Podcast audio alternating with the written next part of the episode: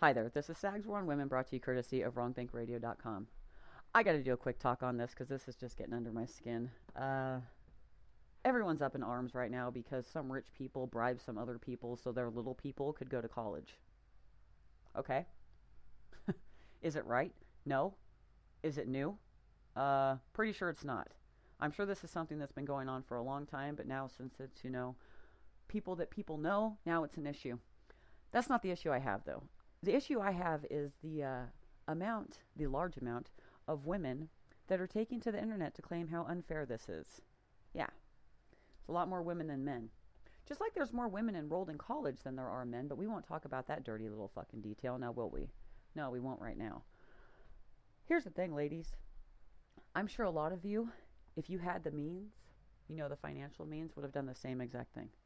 And do you know how I know that? Because you do, in a sense. Just because you don't have fiat currency to advance yourself doesn't stop you from using another currency to do so. And what is that? Your pussy pass. Okay? Your pussy pass, that little bill that you keep in your pocket all the time to get yourselves advanced in positions that you have no business not only being in, but that you do not deserve to be in.